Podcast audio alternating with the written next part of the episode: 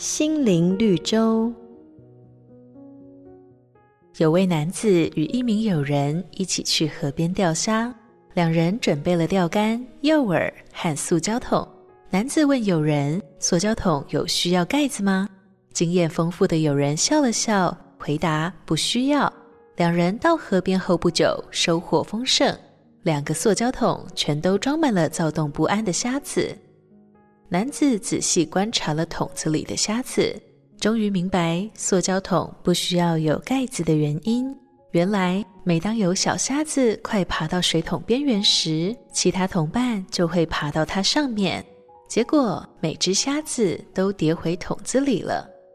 在群体中，如果每个人都像这些虾子一样，只关心自己的利益，不但群体没办法一起向前走，还可能会带来不幸。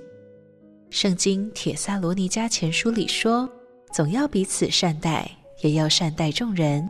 如果我们互相扶持，彼此关爱，建立一个和睦相处的环境，不以话语或行为绊住他人，每个人就能在爱里茁壮，共同往前。